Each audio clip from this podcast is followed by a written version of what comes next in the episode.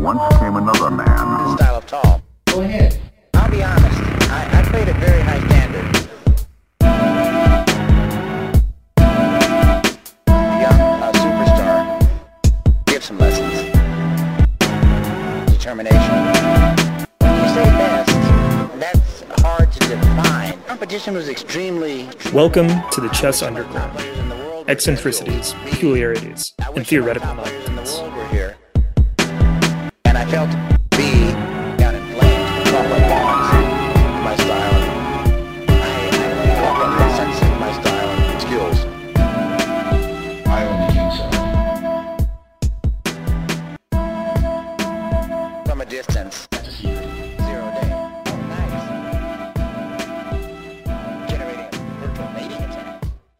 Welcome back to the June Chess Underground. I am here with very timely, newly minted U.S. Chess Tournament Director of the Year and National Tournament Director, Glenn Panner, who I will let introduce himself. Thanks, Pete. I'm really excited to be on uh, on your podcast this month. Uh, a little bit about me. I'm, as you mentioned, a tournament director, and organizer. I've done a little bit of everything in terms of chess. Uh, a player, a chess dad, a coach. Um, so it's uh, it's been a big part of my life for a very long time, and uh, one of my favorite parts, actually. Uh, in addition to chess, outside of chess, um, as I mentioned, uh, I have a son, and I'm married, and uh, I uh, I enjoy all types of sports as well as uh, being a foodie and a traveler, and that's me. so, you know, your your comment about being a foodie, Glenn, you and I have known each other a very long time. Reminds me of our mutual quest to constantly try to find the best Thai restaurant wherever we go. Yeah, yeah, that's true. Uh, a quest that uh, you know it's a labor of love, that's for sure, and uh, I uh, I'm constantly looking. I never mind failing either. You know, if it's only like the second or third best that I've been to, I'll settle for that. It's a win. Exactly. Yeah, it's a win-win. If you, if you succeed, great. If if not, that's still okay. You're still having great food. So, Glenn, um, as I mentioned, you and I have known each other quite a while.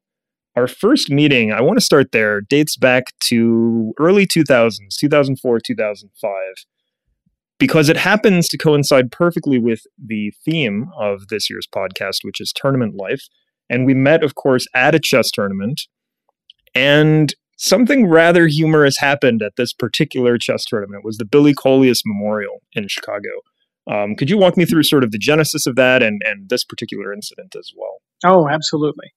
Uh, the Colias Memorial was named after um, you know a late friend of mine, uh, Billy Colias, who was a tremendous young player in the Chicago area, and we were looking for a way to, uh, and this was before all of the norm tournaments started popping up, Right. uh, to provide opportunities for players to, for masters especially, and experts to get a chance to play each other and improve. And um, this was put together by uh, by myself as well as uh, a couple of our other mutual friends, Tim McEntee and Len Weber.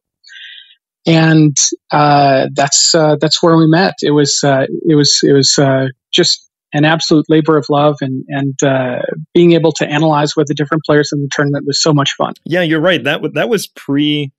I, I remember at that time that was pre, pretty much pre FIDE in the U.S. You know, the the large major major tournaments were FIDE rated, but the Colias was sort of, you know, at least in the Midwest, one of the first of its kinds in in some regards, in that it was FIDE rated. It was an invitational, and not a lot of that activity was happening back at that time.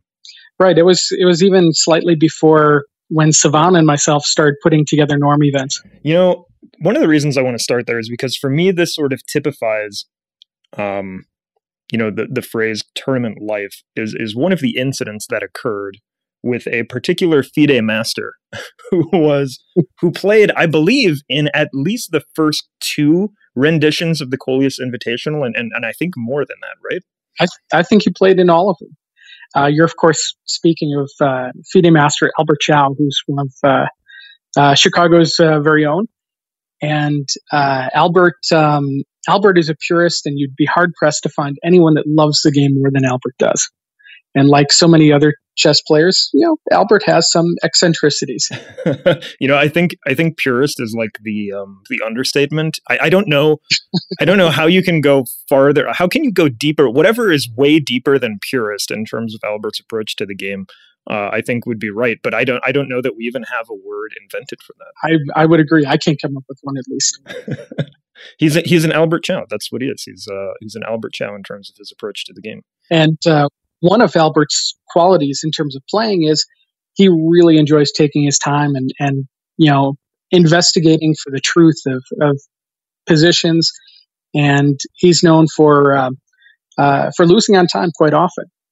So for uh, for this tournament, when I initially told him that we were thinking of a time control of 40 moves in two hours, sudden death one, which was kind of the default time control for a serious tournament back then. He um, he pitched an idea that made some sense at the time, which was, why don't we just do game three hours instead of that? Let's get rid of this artificial crisis point at two hours, and if and if the goal is to create the absolute best chess that we can, if I want to take an hour and a half on move 25, why shouldn't I use my time? It's my time to use. And I thought it was a persuasive argument. Yeah, yeah, it makes sense. In theory. In theory. the practical part of it didn't quite turn out that way. Uh, Albert um, uh, still lost on time one of the games anyway, in, even in game three. And uh, in another game, he uh, he actually took a nap at the board intentionally. I, I asked him about afterwards, and uh, I said, "weren't you know weren't you afraid of flagging?" No, no, I'm a light sleeper. And I said, "Well, you know, why would you do it?" And he said, "Well, it's kind of like when you have a problem and you can't see the solution. They say it's good to walk away from it." He kind Sleep of on it, literally.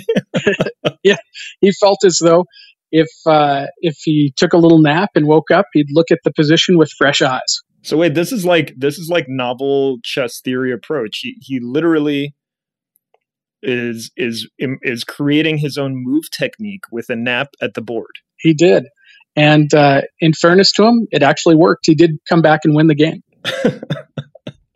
I'd like a stat on like total wins losses by 2200 plus players who nap during the game. I wonder I wonder what that is. Maybe there's like something really really uh like unique in this in this approach. I don't know. New training methods. Right.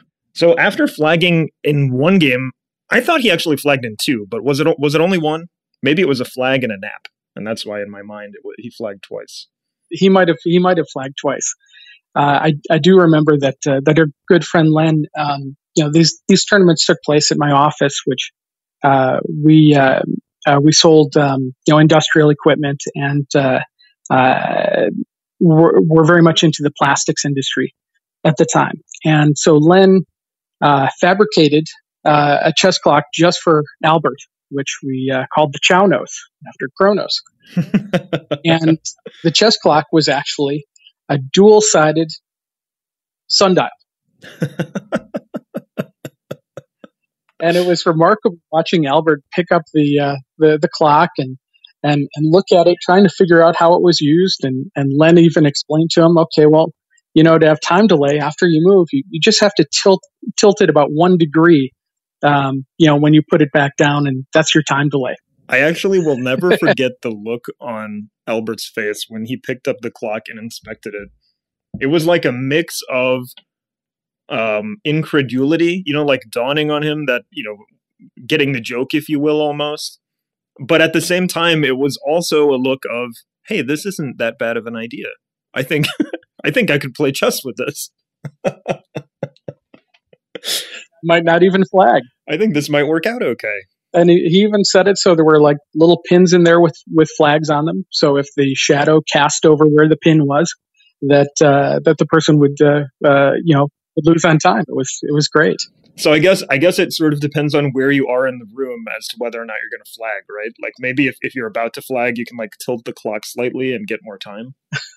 yeah, I, I suppose uh, it definitely wouldn't uh, wouldn't be uh, proofed from uh, from cheating. That's for sure. So you know, Glenn, I, I, know you as an experienced director, you have plenty of stories to tell, and I'm, I'm sure you've been in lots of unique situations. But just one month ago on the show, we had Maret Thorpe, a fellow a fellow Chicagoan who I think I believe you know pretty well. Yeah, I co-organize with Maret. She's a really good friend and uh, just a tremendous tournament director as well. And Maret told, I guess what I'm going to say, I guess what I'm going to describe as a partial story. she told a partial story. And when I pressed her for details, she sort of deferred and said, I'm going to let Glenn tell tell that part. Oh. And what I'm referring to, of course, is the riding of the bull. um, okay, I can, I can, uh, I can tell, I can tell that story. Uh, so where where our listeners are at is they're aware there was a bet, and they're aware that you yourself, Mister um, Tournament Director of the Year, U.S. Chess Tournament Director of the Year, hopped on a bull, and that's pretty much it. That's all we know. Well, I think I think most of the story happens before I actually get on the bull because the bull ride itself was, you know, only a few seconds. Uh, isn't isn't that true about all, all, bull rides? Most of the story happens before I get on the bull. I, it's like a life so. lesson, right? That's uh, that's very true. Uh, this did we just come up with a new like like phrase or saying or idiom? It all happens before. Mo- most of the story, it all happens before you get on the bull.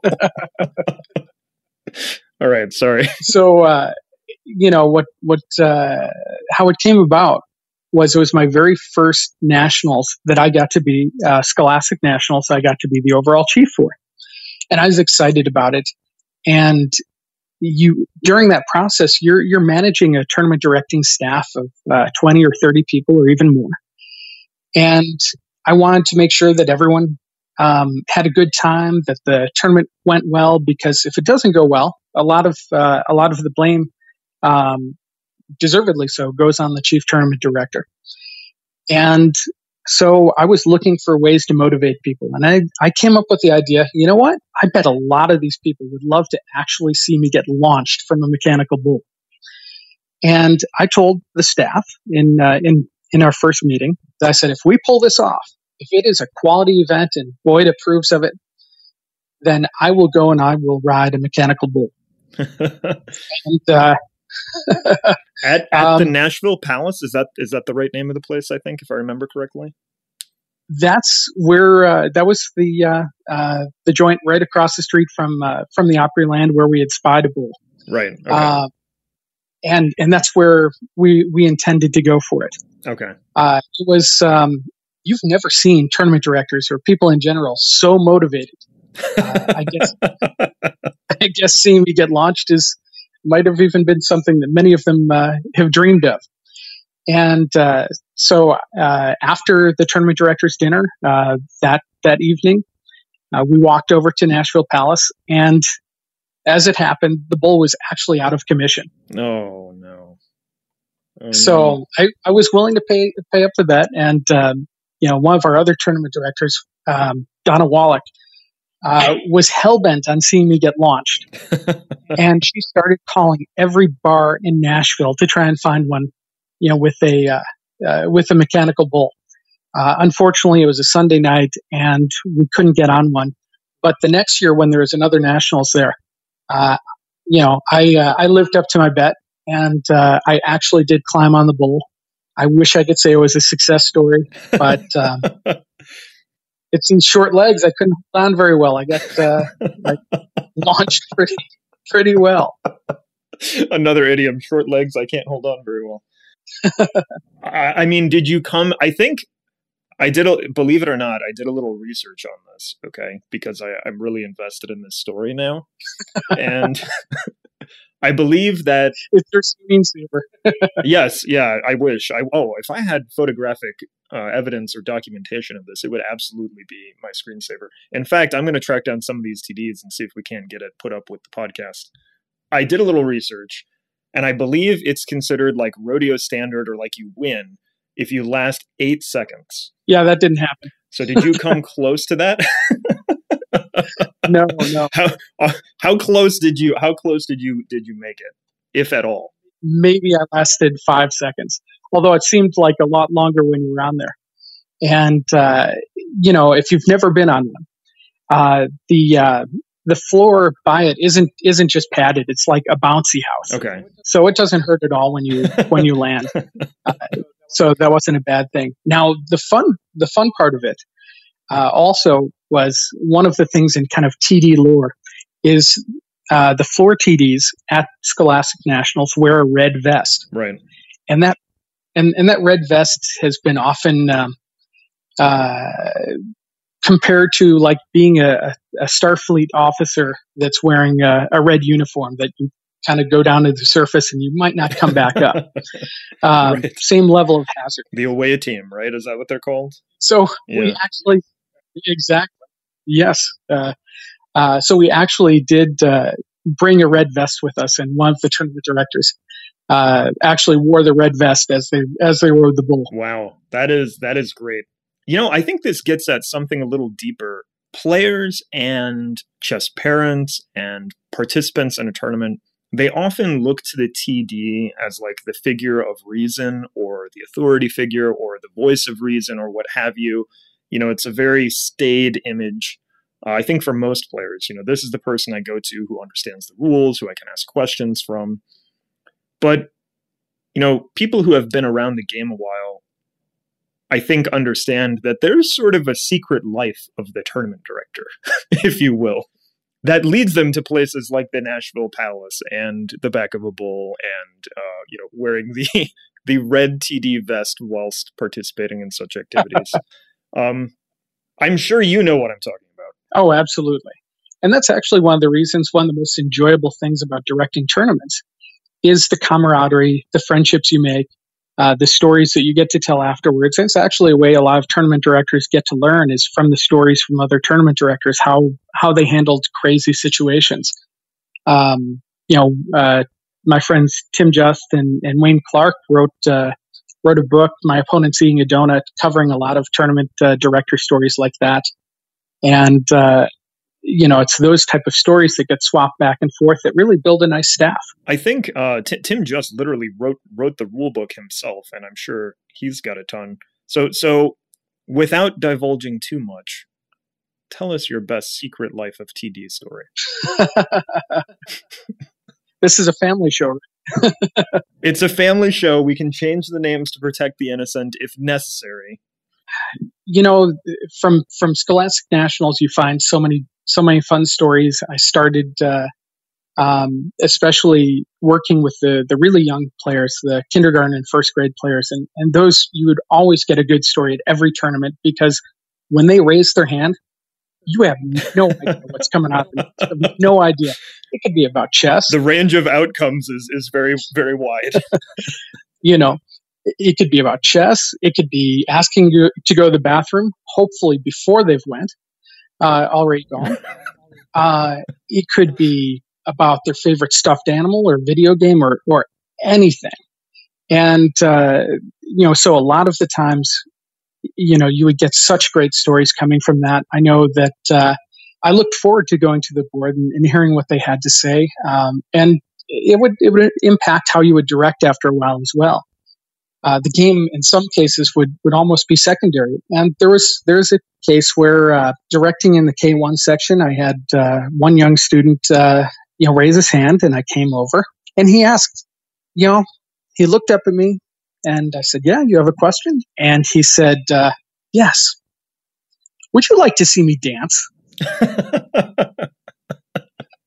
And I I paused there for a second, and I thought, you know what? It's probably easier to say yes in this case. Let the kid dance for five seconds and have him sit uh, sit back down, and and you know he's you know rather than have him move on to the next thing and cra- cause chaos in the room.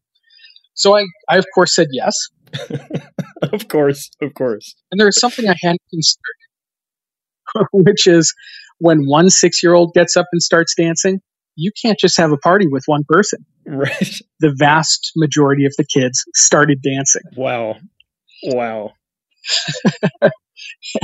So at that moment, So you initiated a dance party in the K1 Nationals. I initiated, and, and the best part was the uh, chief tournament director of that was Carol Jarecki, uh, who's a very experienced, um, one of the one of the best tournament directors ever.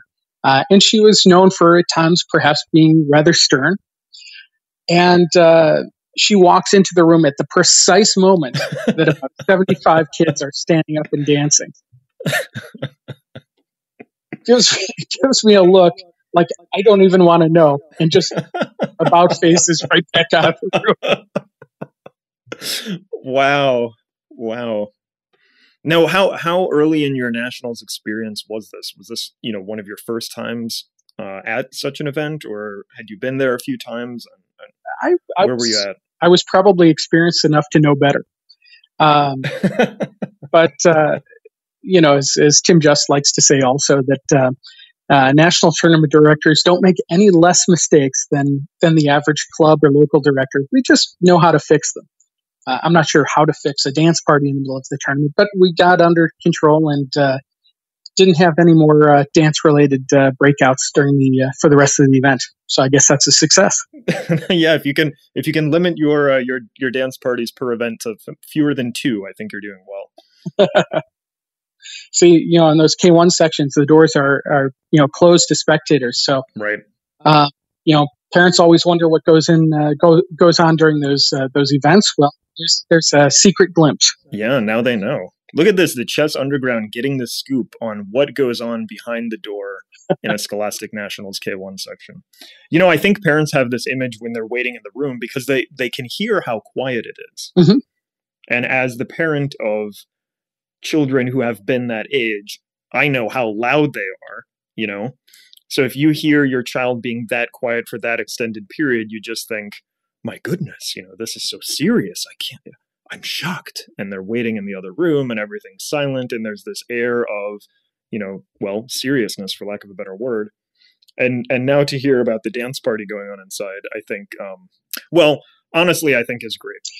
Well, it's an interesting dichotomy because, you know, as as parents as, as we both are, if your child has been silent for a little bit too long, um, it's it's definitely time to check on them and see what exactly they're doing. So, uh, you know, yes, uh, parents are often amazed at uh, at their child sitting at a board for half an hour. Yeah, right, because they're probably getting in trouble usually. exactly. So it's kind of they're doing something they shouldn't be. Exactly. You know, you had you had said something before the show that I'm really intrigued to hear a little more about, and and this is probably a good time to ask you about it. You mentioned becoming a parent improved you as a tournament director. Oh, absolutely. Could you elaborate on that? What, you, how, what ways, and, and, and just elaborate a bit? Um, a lot of it is empathy.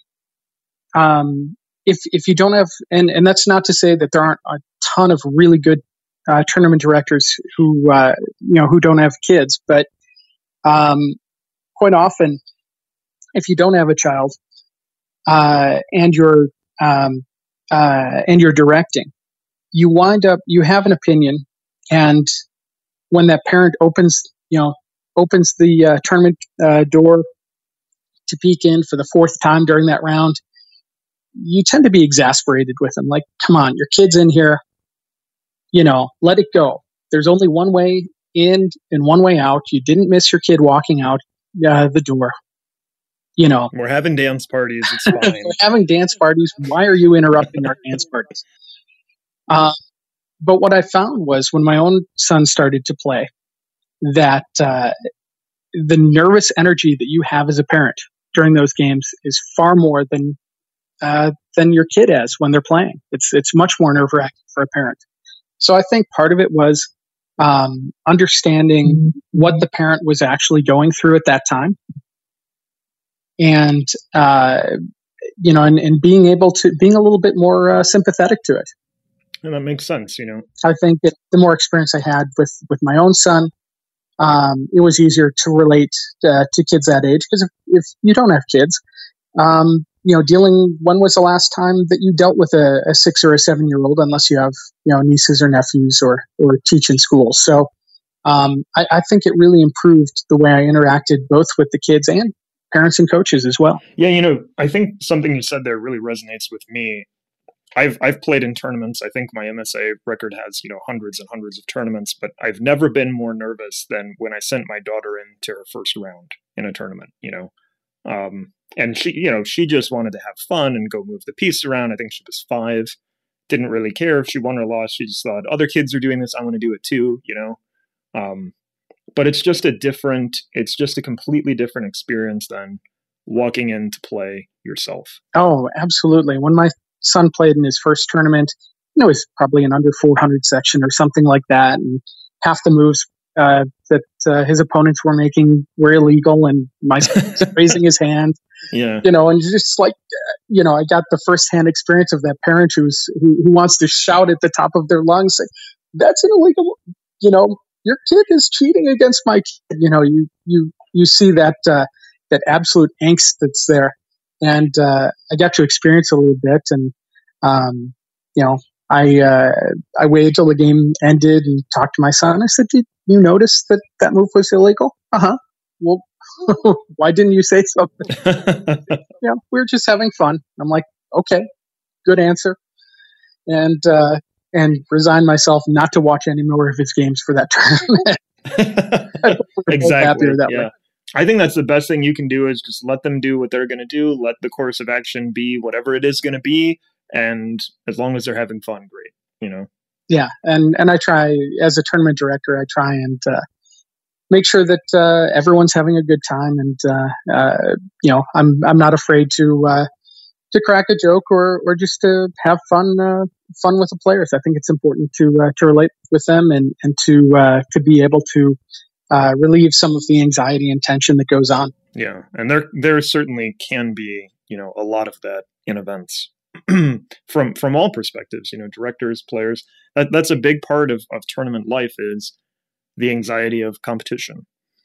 And I think you know, as a coach, one of the things you have to address is you have to address with players who struggle with that how to manage that. Um, so it's interesting to hear absolutely that from a TD you also think of that. You know, as I said, being in those younger sections, I've seen situations where, uh, um, you know, after a game, um, you know, a, a, parent was walking with their child and and uh, was was just very upset.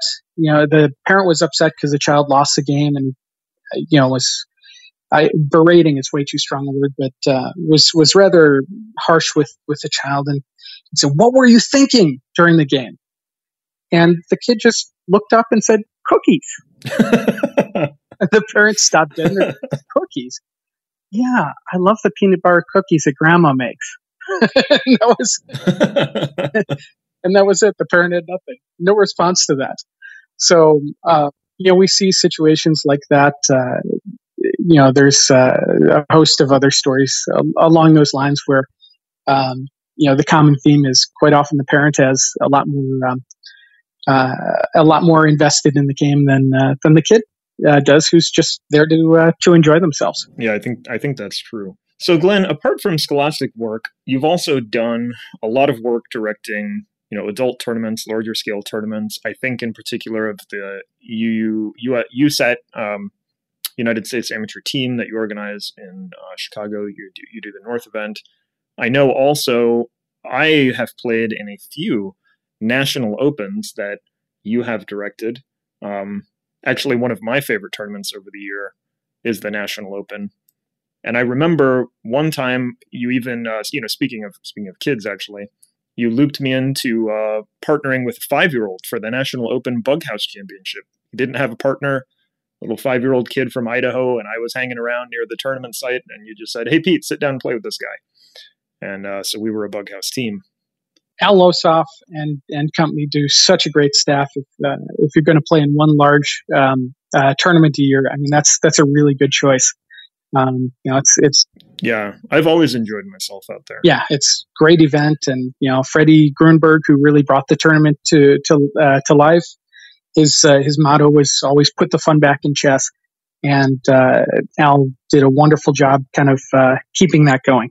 You know, speaking of which, I'll actually remember a time you and I went out in search of one of our one of our famous Thai restaurant quests. Do you remember this one?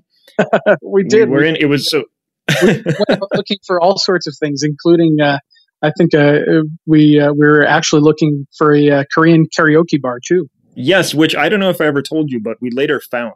Um, so, so for those listeners who aren't aware, the National Open every year is in Las Vegas which is not exactly the most inviting uh, or safe city to go around looking for a Thai restaurant at about 11:30 p.m. on a Sunday.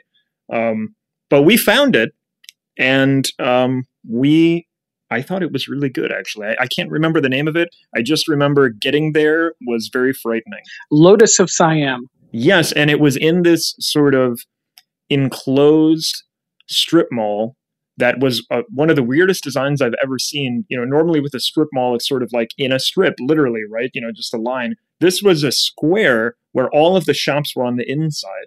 So it sort of felt like you were passing through like a moat and draw, drawbridge, you know, old castle to get in, even though, of course, there was no moat or drawbridge. But the point is, it was all enclosed and almost like a like a security, you know, a method of security to hide this Lotus of Siam back there. It was uh, definitely a seedy area that, uh, while it might not have had a moat, there were other hazards to cross.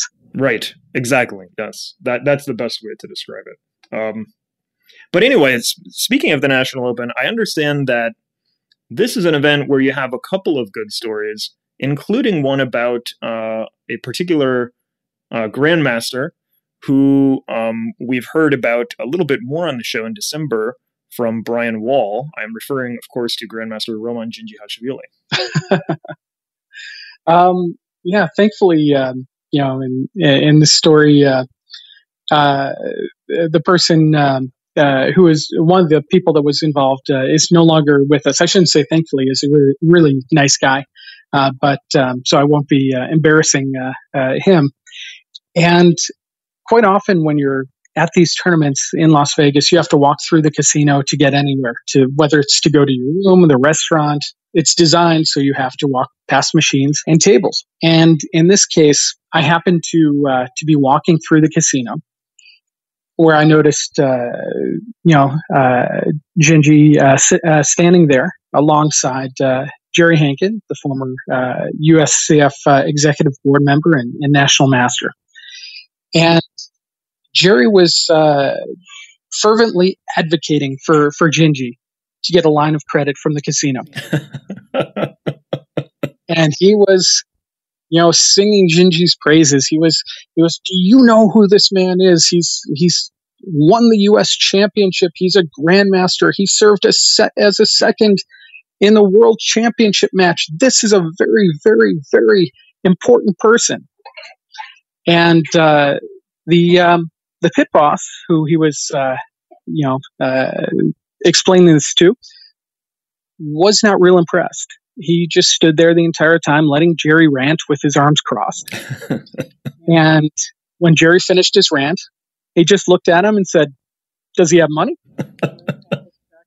and uh, Jerry kind of looked back over to Dzindzi and said, You're on your own. And I've never quite seen Jerry move so fast, either with, that, with or without his scooter. Uh, he was out of there real quick. So you you to see uh, grandmasters and other uh, and other people in uh, in definitely an environment that uh, is different from being at the board. Yeah, I mean, I, I I remember in the National Open, I've had opponents arrive at the board with um, an alcoholic beverage of their choice, and you know, sit down 15 minutes into the round and plop down like a like a, a stack of poker chips and their beverage and start playing their tournament game. Uh, some of them, uh, some of them run back and forth to the tables in between moves. In fact, yes, I've seen that happen. I I remember one year actually. Uh, I, I, know you're a big uh, basketball fan. Um, you know, as as am I. And the um, National Open, which was uh, usually in June, was taking place during the NBA. you know, at that point, it was the conference finals, I believe, that were going on. Yeah, and it was the the famous uh, Reggie Miller Spike Lee game. Oh wow! Okay, yeah. And I was standing there uh, in the in the sports book watching the conclusion of that next to Josh Waitzkin and and his father. Okay. Uh, who are both big Knicks fans. Okay. And so um, the second the game ended, um, uh, there's there's a lot of shouting as you can imagine, and you probably saw about 25 players just go screaming out of there, running back to the boards at the time. Right. I remember the very first year uh, I played in the National Open when I was of legal gambling age. So this would have been 2004, actually, um, and the same the same year as the Colias. Uh, I if if my memory serves me correctly, there was that would have been a World Cup year, right? 2004, 8, 12. No, maybe not. Maybe it, it must have been a couple years later. I remember placing a World Cup bet, and that was the only time I left my board during a tournament game was to go and see how my World Cup team I was doing, and I, I placed a bet on the Netherlands, which they did not do particularly well, unfortunately. But that saved my chess because I, I, I was able to stop going and checking their games after they got knocked out. that happens a lot. Maybe not with the Netherlands, but Right. you know, in, in general, there Right. it's it's part of the fun. I remember also there used to be at these events there were the WBCA tournaments, which stands for World Blitz Chess Association. Um, so as as sort of like a part of the festival atmosphere, prior to the main event, there were several side events. One of them, which was a WBCA championship, and I remember two years in a row. Actually, I was paired with Emery Tate, and I was about, I would say, 2,000 rated at the time and then the second time around a little higher, maybe 2100s. And I finally had him on the ropes, and I ended up flagging and losing anyway. And I'll never forget the look on Tate's face at the end. He, he sort of brushed his brow and said, Whew. And then, of course, in classic Tate fashion, instantly demonstrated to me a brilliant tactical combination I had completely missed that was completely winning. Um, and then we went and had a had a It's certainly see uh, you know, moves and positions and ideas that nobody else could. I mean, he was one of the one of the best characters in our game. I mean, just uh, you know, a very brilliant guy. There's no doubt about that. and remarkably just lightning fast in terms of Mhm. how quickly he could spot the tactics too. Um, but as I understand it, you have a pretty fun Tate story at a national open. well, anyone that's ever directed a tournament where Emery's at, um, you know, was at, uh, probably has at least a few good uh, Tate stories. Um, uh, you know, uh, my my Tate story, and uh, you know, you'll have to edit this to uh, uh, to it up a little bit. This is uh, if you're listening. To, Life is unedited, Mr. Panner. Life is unedited. if you're listening to this uh, and have kids nearby, now would be a good time to uh, to perhaps um, you know listen to it uh, without them uh, at the moment. But um, uh, Emery, um, when he was at this tournament, he would room with the uh, the late uh, GM uh, Wojo, uh, and you know they uh, they enjoyed each other's company, and sometimes very very late into the night you know, they were known to to tip more than a couple of uh, a few drinks back.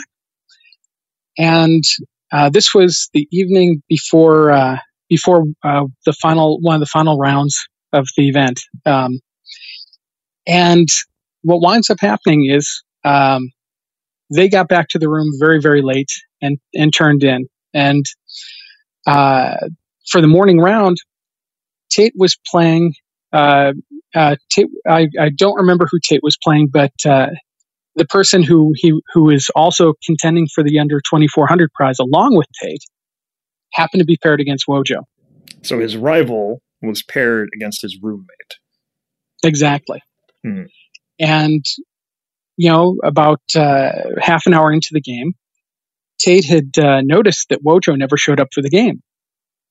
So even though you know as players, you know it's it's against the rules to do this, but Tate went up to his hotel room to uh, uh, to make sure that Wojo was okay, and and to get to the board.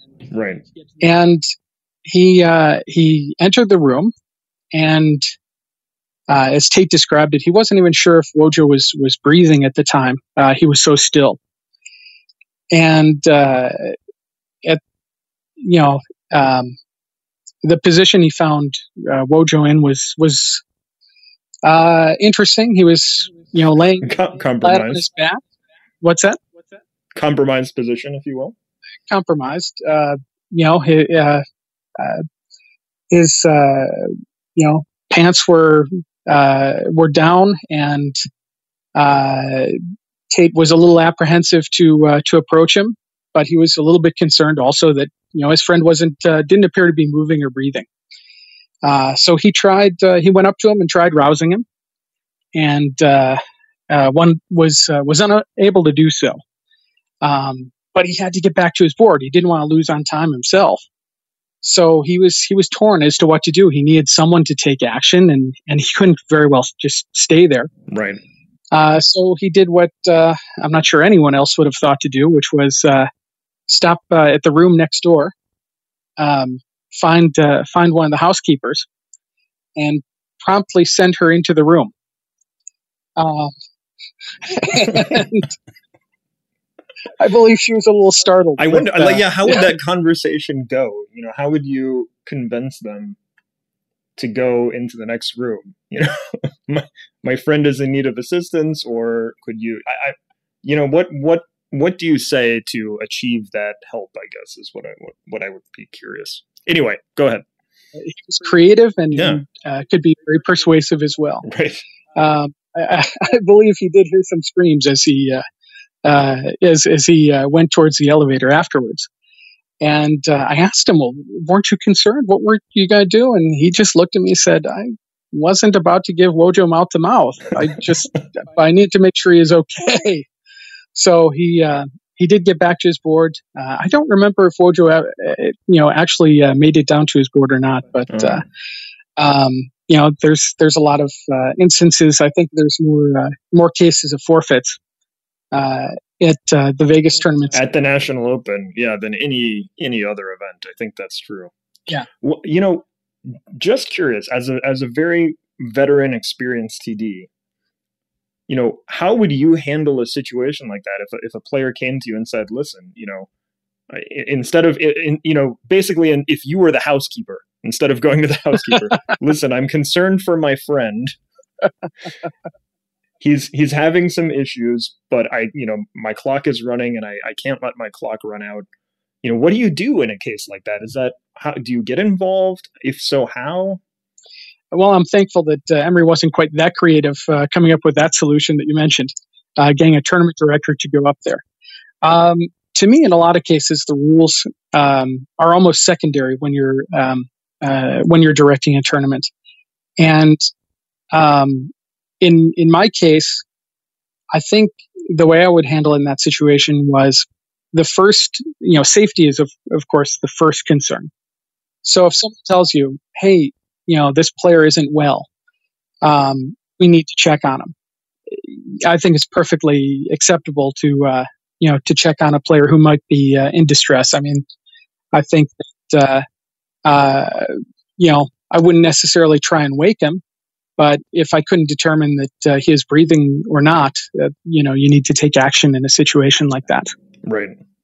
Yeah, it's it's interesting where you know where do the rules cross over with common sense and safety, and and how do you how do you take action in those circumstances? You know, I, I'm sure everyone at some point, if if you're a TD long enough, you're going to be put in a situation not identical to that, but you're going to be put in a situation where you have to make a judgment call. You know, um, and it may come down to safety. It may come down to safety of the entire tournament. You know, an example I'm thinking of was playing in the Midwest. We often run into tornadoes, Mhm. and I remember there was a tornado warning, a very serious one, near a tournament site one time in the middle of the last round. So you know, pretty much everything is at stake, right? Sure. and in the smaller tournaments in the Midwest, a lot of times there's, you know, a, a, significant portion of the tournament is still in contention in the final round. You know, so every game matters, and you know the the weather warnings we were receiving were bad enough. I remember we were playing on the third or fourth floor uh, of our of our site, and which I believe was a student union and we could actually even see, you know, from that high up over the flatlands of Iowa, we could see the tornado coming. And the TD just said, "Look, guys, I'm sorry, we're stopping the games," and all the games were stopped, and everyone was moved to the basement of of the union. And if you can think about what that would be like in the middle of a very competitive final round. Um, you know, it's difficult to manage, uh, but but sometimes you have to do what you have to do. Oh, absolutely. And I think that one of the things that makes um, uh, a good TD is to know when to, you know, step in and when to push the rule book aside and understand what your, you know, what your job is. And in a case like that, hey, um, you know, if, if uh, tornado hits the playing room, uh, even if you're The sitting, games are adjudicated anyway. they're going to be adjudicated that way uh, as well. I think uh, it's Right. much better off getting everyone to a basement in a case like that. I'm curious, have you ever had, you know, any other situations where you've had to make a, a really difficult choice between, let's say, a, a strict adherence to the rules and, you know, common sense, for lack of a better way to put it? I think that happens fairly often. And I, you know, one one thing I would definitely say to uh, to tournament directors um, who who are uh, attempting to learn is that um, you know having a spirit of fairness, having you know an understanding of of what's going around you is even more uh, important than having uh, you know an encyclopedic knowledge of the rule book. Um, you just have to you know read this you know read the situations um, uh, around you and and uh, know when it's when it uh, is time to step in. You know, a couple a couple questions I like to ask, particularly very senior level TDs like NTDs.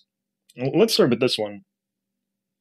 Knowing you for a while, I, I think I may know, but what motivated you or what sort of got you into the TD business in the first place? And and then following up on that, what made you want to keep going and, and move up the ranks? Um, well, I started off um, very much you know playing as as a junior player, Right. and um, I you know live and grew up in the southwest suburbs of Chicago, which is a little bit of a chess desert. There's um, Okay. not that much uh, in terms of uh, uh, tournaments uh, that go on. Um, if you aren't familiar with the Chicago area, there's a lot more players uh, in the city and in the northern and western uh, suburbs. In the south suburbs, Right. uh, you know, there's very few uh, clubs and, and even less in the way of, of tournaments. Uh, so, uh, quite honestly, I got involved because I wanted tournaments that I could play in. So I was able to start uh, doing that. In fact, I I ran uh, you know a FIDE tournament uh, similar to the uh, to the Colias Memorial. Uh, Billy actually played in it uh, when I was uh, 15 years old. Uh, these days, uh, I don't believe uh, a 15 year old could be an arbiter in those cases. So so basically, it was just a a lack of activity, and and somebody needed to fill that gap.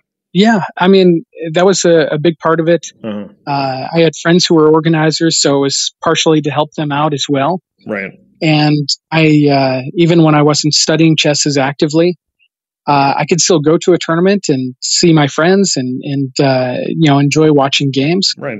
If I was a director, and uh, and the kicker was, especially when I was in uh, college, you know, I could get paid for it, which Right. Right. so I get to be you know at a chess tournament and get paid. I mean, what a what a great idea that was. What's not to love? exactly. And I didn't have those uh, moments where uh, where I'd be cursing at myself for blowing a one game and things like that. It was it was a lot lower stress in many ways. That's uh, that's a fascinating take. You know, I, I do find a lot of TDs that I know in particular. You know, that's sort of what begins the conversation, right? Well, somebody we needed somebody, right? Um, but I really like your low stress take. I, I think you know what, Glenn, you've you've inspired me to uh, broad. Well, I guess we are broadcasting that message everywhere.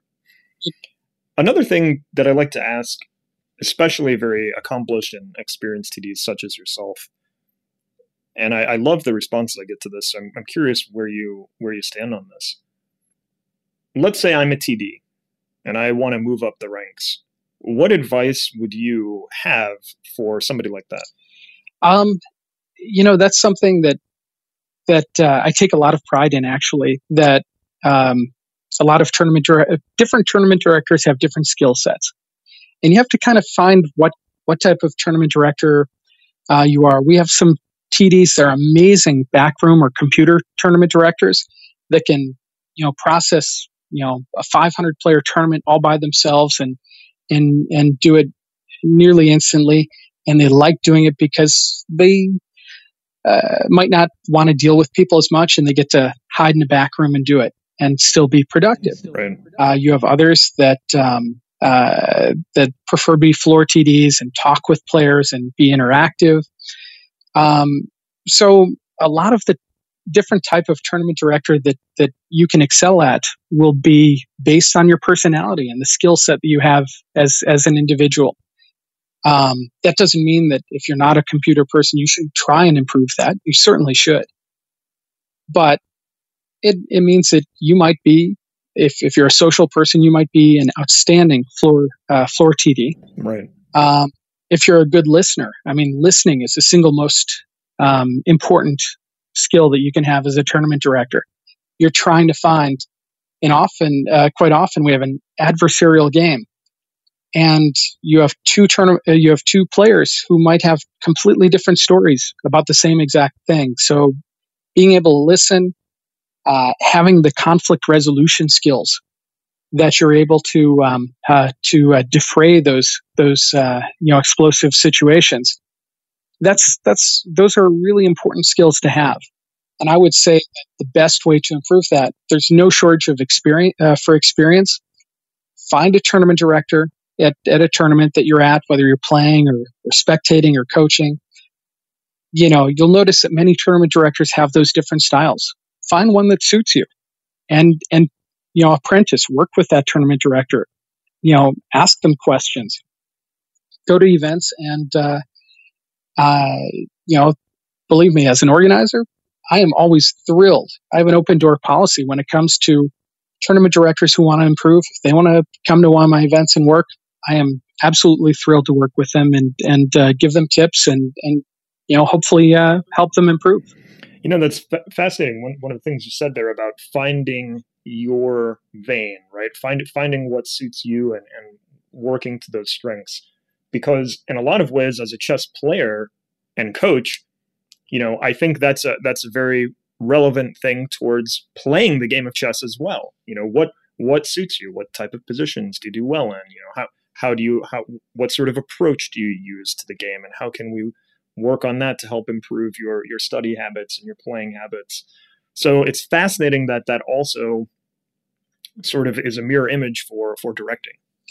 I I, I think it is. I think that um, you know if you're a person that uh, uh, that uh, maybe maybe you're a strong player, maybe you're a 2400 that uh, uh, wants to direct. Uh, there aren't all that many of those, but um, and you know you don't like kids, for example, or um, get easily frustrated. Directing a scholastic tournament, you might get a little you know, frustrated about the fifth. Maybe not for you. right. Yeah. I mean, you, you probably don't uh, want to have to explain what en passant is for about the sixth time that round. You, you might get flustered by that. Um, but, you know, if, if you're someone that's, uh, that likes kids or is very patient and, and likes teaching and, and the interaction, um, you know, doing beginners or, or scholastic tournaments. Likes dance parties. and likes dance parties, especially. Uh, that might be an outstanding place for you to be. Um, you know, if you know that 2400 might be able to, uh, you know, be outstanding when it comes to, um, you know, uh, higher level tournaments, right? Uh, because they're more engaged. They want to see what the uh, uh, what the other masters or GMs are, are doing, and and uh, um, understand as a strong player um, that, geez, I should try and stand out of this player's you know line of sight because I might be disturbing them, disturbing them uh, during a deep think, or or just little subtle, subtleties that a player might who's not quite as strong might not pick up on. Yeah, that, I think that's great advice. Thank thank you for sharing that and, and for being willing um, to come on and give our listeners a, a view into uh, some of your experiences and, and how you've handled them and in, in particular, uh, what goes on behind the closed doors of a Scholastic K1 national championship section.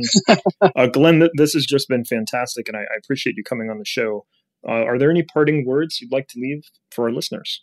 Uh, not really. I just can't wait for us to get back to normal and, and have over the board chess again. Uh, I miss it so much.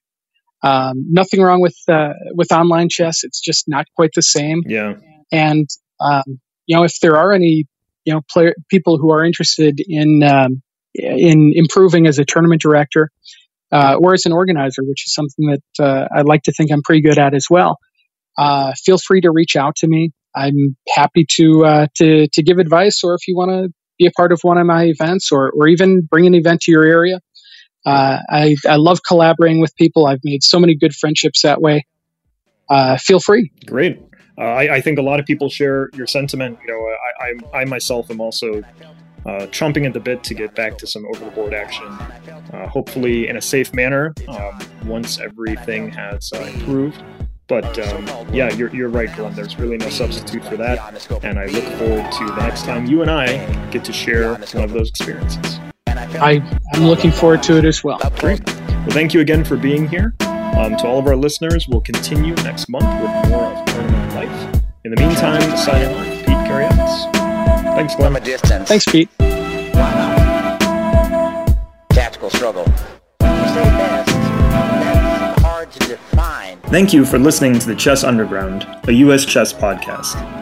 Please check out our entire suite of podcasts, which release every Tuesday, and include Ladies' Night with Jen Shahade, as well as Chess Life cover stories and One Move at a Time with Dan Lucas.